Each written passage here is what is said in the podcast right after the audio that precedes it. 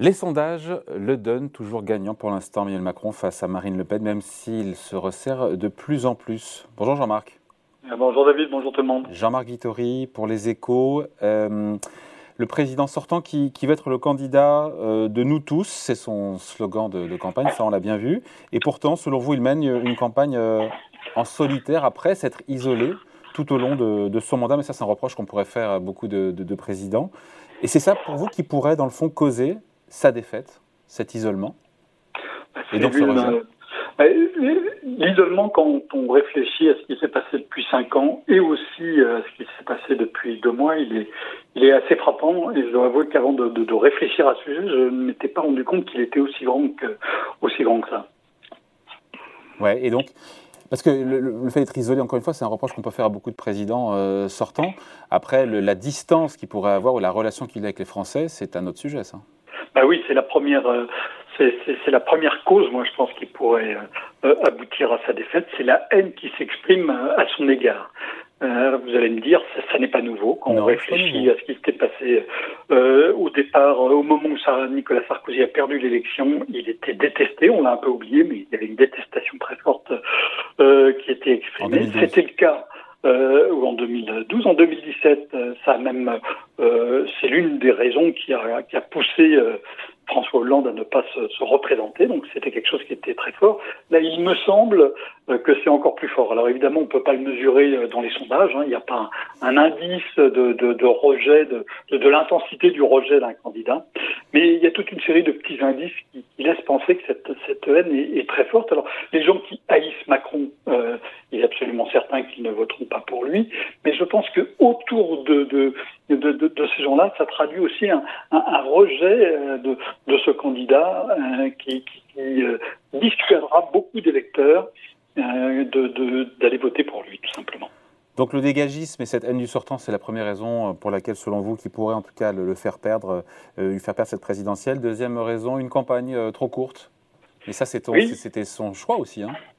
C'était d'abord la contrainte, la contrainte géopolitique. Je pense que si la Russie n'avait pas envahi l'Ukraine, Emmanuel Macron serait rentré en, campagne plus tôt. il fallait qu'il s'occupe sur ce front-là. Il l'a fait d'autant plus euh, volontiers que euh, ça accréditait euh, son, son, image de, de chef d'État avec une, forte dimension internationale et qu'il a pensé que ça pouvait être utile dans, dans sa campagne. Mais ensuite, effectivement, il y a, il y a, il y a eu beaucoup de discussions autour du président pour savoir quand rentrer en campagne. Il a été choisi de rentrer assez tard et, et, il est rentré tellement tard que juste après, on a commencé la période où il y a des, des mesures dans l'audiovisuel qui sont drastiques, où il faut mesurer seconde par seconde qui parle, et, donc il n'a absolument pas pu déployer euh, une vision de la France, un, ensemble de propositions cohérentes. Donc il y a quelques petites mesures ou grosses mesures qui sont passées, et, certaines assez clivantes, comme il les aime bien, mais il n'a pas pu faire passer une vision d'ensemble, et il n'a pas eu le temps de le faire, tout simplement.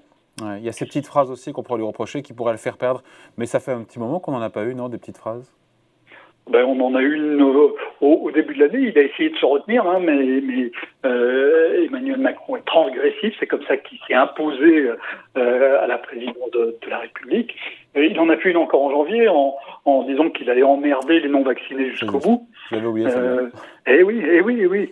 Et, et euh, il y en a eu tout au long de son de son quinquennat. Et, et ça aussi, ça a beaucoup accru la distance entre entre lui et, beaucoup de Français. Hein, c'était Pompidou qui avait utilisé déjà la formule. Je me rappelle à l'époque quand j'étais quand même très petit, voire, mais il, a dit qu'il fallait pas emmerder les Français. C'était Pompidou qui avait dit ça, non?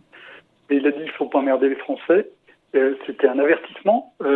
Emmanuel Macron, il a fait l'indice il a fait l'inverse. Il a dit je veux emmerder les Français non vaccinés euh, jusqu'au bout. Euh, et, et c'est pareil pour. Euh, il suffit de traverser la rue pour trouver un emploi. Euh, c'est pareil avec les gens qui sont tout et ceux qui ne sont rien. Station F, tout ça, ça, en début de mandat. Oui, euh, enfin au début et au cours de son mandat. Et ça, ça l'a éloigné de, son, de, de l'opinion. Il y a beaucoup de gens qui considèrent que euh, Emmanuel Macron est loin. Et le fait qu'il ait fait une campagne courte, d'ailleurs, ça accrédite aussi ça. Les gens disent on n'a pas eu le temps de le voir, il a refusé d'aller dans le débat, il a refusé d'être interviewé. Et, et donc tout ça ça, ça, ça a contribué à son, à, son isolement et c'est pas fini. Et c'est pas fini. Il y a d'autres raisons qui ont, qui ont marqué son isolement qui sont d'une autre nature. C'est pas les petites phrases, c'est des grands choix politiques. C'est son image de président des c'est ça qui pour vous lui colle bah toujours à la peau, à juste titre ou pas d'ailleurs? À juste titre, oui, bien sûr, il a, il a aboli euh, l'impôt de solidarité sur la fortune. Hein. Vous vous souvenez peut-être qu'il euh, y avait un autre homme politique français qui avait fait ça. C'était Jacques Chirac en, 1986. Euh, il avait été élu sur un programme très libéral à l'époque et il avait supprimé l'IGF, hein, qui est l'ancêtre de l'ISF, l'impôt sur, sur les grandes fortunes qu'avait institué euh, François Mitterrand. François Mitterrand, à l'époque, était euh, à l'Élysée, président de cohabitation, mais alors il a passé son, les deux années suivantes à dire euh, Eh oh, Jacques Chirac, qui prend que des mesures pour les riches ». Jacques Chirac a été battu par François Mitterrand en 1988 et ensuite il a expliqué que c'était à cause de cette, de, de cette abolition de l'IGF qu'il avait été battu. Emmanuel Macron, lui, il est passé outre, il a aboli euh, l'ISF, même s'il reste une formule amoindrie sur la, sur la fortune euh, immobilière, mais il l'a fait. Il a aussi pris des mesures d'allègement de la fiscalité du, euh, des revenus du capital, tout à, tout à fait sensible. Oui, mais ça nous ramène dans la moyenne de ce que font les pays européens. Oui, oui, oui. Alors ça, c'est une vision d'expert, une vision de, quand, quand, quand, on prend un peu de recul, mais, mais il y a beaucoup de gens qui n'ont pas cette vision-là et qui considèrent tout simplement que Macron a, a baissé les impôts sur les riches euh, ce qui est vrai, et qu'il est donc le président des riches. Et, en France, c'est quelque chose qui est très, très, très mal vu. Le fait que la gauche, dans les raisons qui pourraient le faire perdre, le fait que la gauche, on le voit bien, aura plus de mal à voter pour lui euh, qu'en 2017, c'est vrai que sa politique euh, a plutôt penché à droite. Il est perçu d'ailleurs aujourd'hui, il y a cinq ans, il était perçu un petit peu à gauche, un petit peu à droite. Là, il est beaucoup plus perçu comme un président de droite. Hein en, 2017. Hein, il y avait un sondage qui a été fait en, mars 2017. On demandait aux Français de, noter tous les candidats sur une échelle de, de 0 à 10 de, euh, de, de, de l'extrême gauche et l'extrême droite, et, Emmanuel Macron était exactement au milieu. Il était à 5,2, euh, donc euh, exactement situé au centre de l'esprit politique. Là, quand on renouvelle l'exercice, il est au centre droit, et, non sans raison. si vous regardez les, les, hommes qui ont occupé les postes les plus éminents de, du gouvernement pendant cette période, c'était des hommes de droite. Vous prenez prenez Jean Castex, vous prenez Bruno Le Maire, prenez Édouard Philippe, tout ça, ce sont des hommes qui sont clairement euh, à droite. Et puis les grandes mesures, les, les, les, les changements phares qu'il a fait, que ça soit sur la fiscalité, euh, sur le capital dont on parlait à l'instant, mais aussi sur sur euh, les, les, lois sur le travail, c'est des mesures qui sont considérées comme des mesures de, de droite. Et, et donc pour beaucoup d'électeurs de gauche qui ont voté pour lui en disant c'est un ancien conseiller de, du, du président socialiste François Hollande, etc. il y a cinq ans. Aujourd'hui, c'est beaucoup plus difficile d'aller euh, d'aller vers eux et, on a bien vu d'ailleurs le, candidat de gauche qui a obtenu euh, de loin le plus de voix, c'est un candidat qui est très très à gauche et, beaucoup plus éloigné d'Emmanuel Macron que ne l'était Benoît Hamon euh, en 2017. Et à contrario, Pécresse n'a fait que n'a fait, a fait moins de 5%, preuve qu'une partie du peuple de droite a voté a voté pour lui. Qu'est-ce qui nous reste dans les raisons? J'en ai noté cinq déjà. Ben, il y en a, il y a il y, a, il y, en a, il y a évidemment la qui, est, qui, est, plutôt de l'autre côté. Non, avant les réserves de voix, il, y a des, il, y a, il y a les libertés. Euh, vous allez me dire, les libertés, c'est un sujet secondaire en France. En France, on aime bien l'État puissant.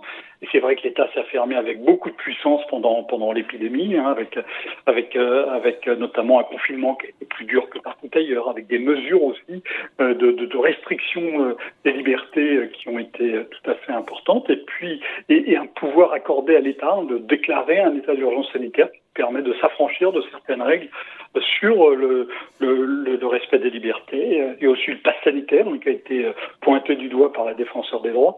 Donc on a plein, plein de petites ou, ou, pas si petites que ça, mesures euh, d'atteinte aux libertés. Il y en a une autre qui, était frappante, qui était tout de même un ministre de l'Intérieur qui va défiler avec les policiers contre une justice trop laxiste devant l'Assemblée nationale.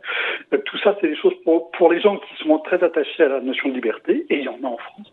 C'est des choses qui, sont un peu, euh, euh un peu choquantes, et, et là aussi, qui vont pas pousser à voter Marine Le Pen, évidemment, mais, mais qui vont peut-être dissuader d'aller voter pour, pour, Emmanuel Macron. Ouais. Et donc se pose la question des réserves de voix qu'il a. Voilà, et ça c'est évidemment la, la, la, dernière raison.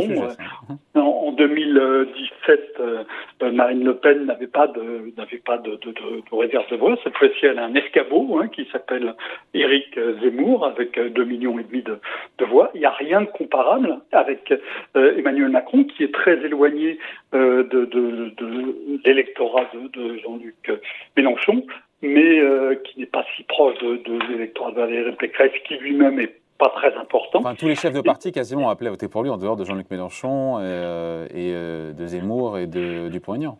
Oui, on va voir, on va avoir le, front républicain euh, des, des, candidats du premier tour. Mais je pense que le front républicain des électeurs aura beaucoup, beaucoup, beaucoup plus de mal à se former parce que Emmanuel Macron est loin d'eux sur plein de critères. Vous allez dire, ça ne suffit pas à faire un choix. Euh, parmi ces critères, il y a la distance politique, et, ça, c'est un vrai critère de choix pour les élections. Et donc, euh, euh, ça, ça, va être compliqué. Ça ne veut pas dire que Emmanuel Macron va perdre, mais il y a même cette raison de, faire qu'il pourrait tout de même ne pas être le, le vainqueur, même si, encore une fois, ce n'est pas pour l'instant le scénario le plus probable. Voilà, édito à lire évidemment dans les échos signés Jean-Marc Vittori. Merci Jean-Marc, bonne journée. Merci David.